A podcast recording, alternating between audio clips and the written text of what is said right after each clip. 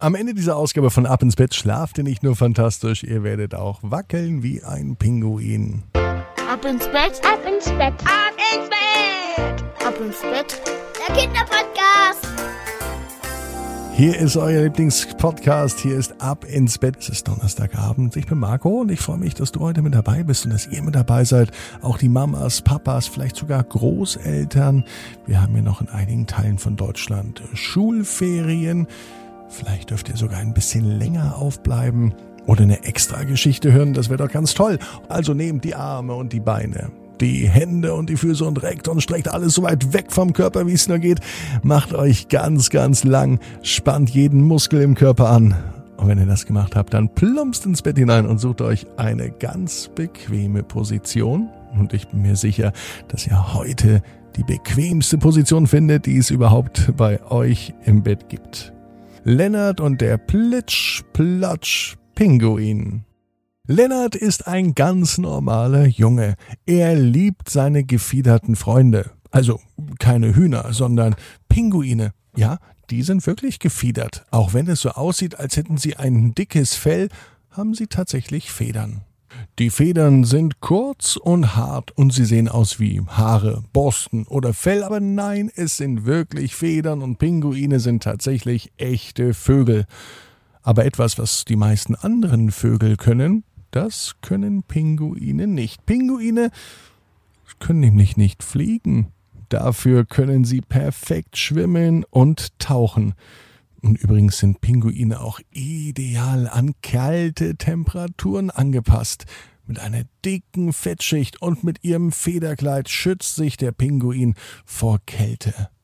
Die Federn schließen die Luft ein und die isolieren, so als wenn sie eine Jacke anhätten und einen dicken Mantel drüber und unten drunter noch einen Pulli.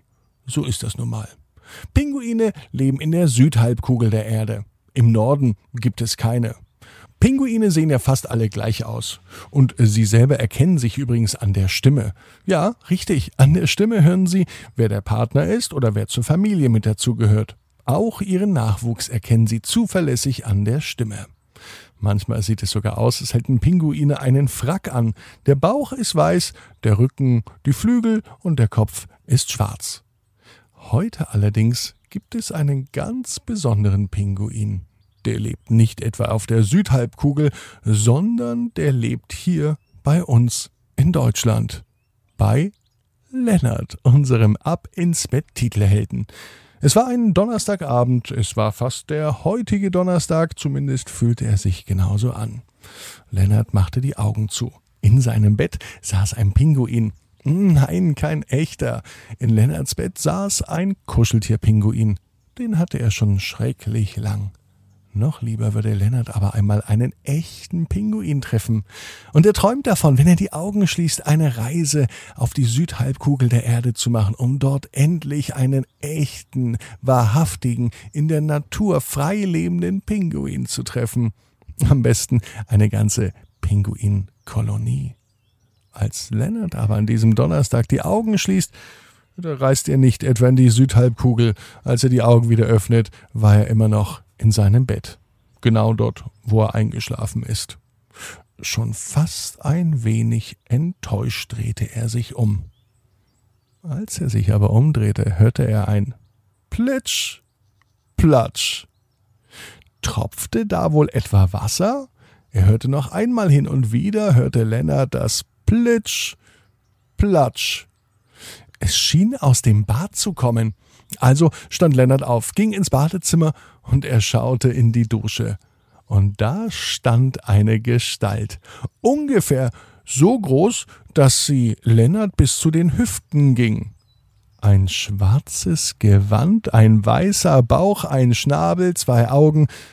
Dieses Tier kannte Lennart.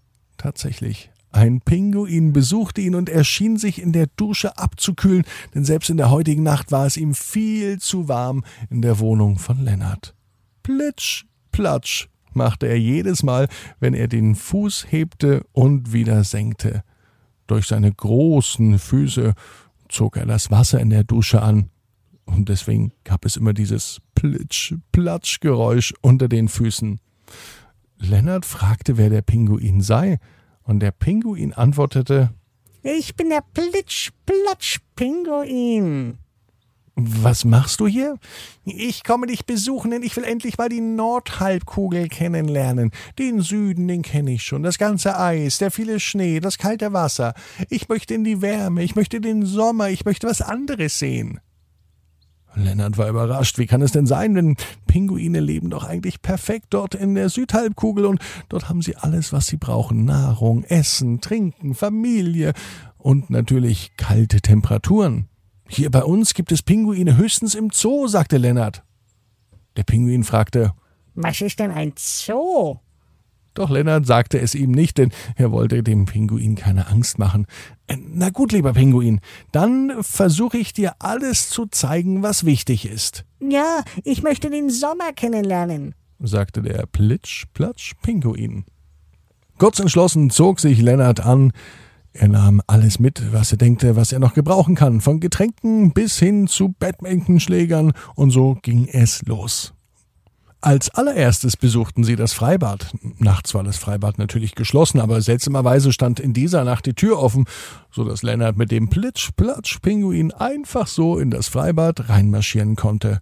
Er machte die Lichter an, das war gar nicht so schwer, der Lichtschalter war direkt neben der Eingangstür und auf einmal war das ganze Freibad hell erleuchtet. Mit einem großen Satz hüpften beide direkt vom Startblock in das Wasser.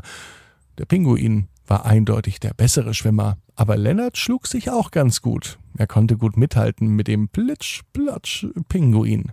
Als nächstes waren sie in der Eisdiele, aßen einen großen Eisbecher, Uh, fürchterlich kalt.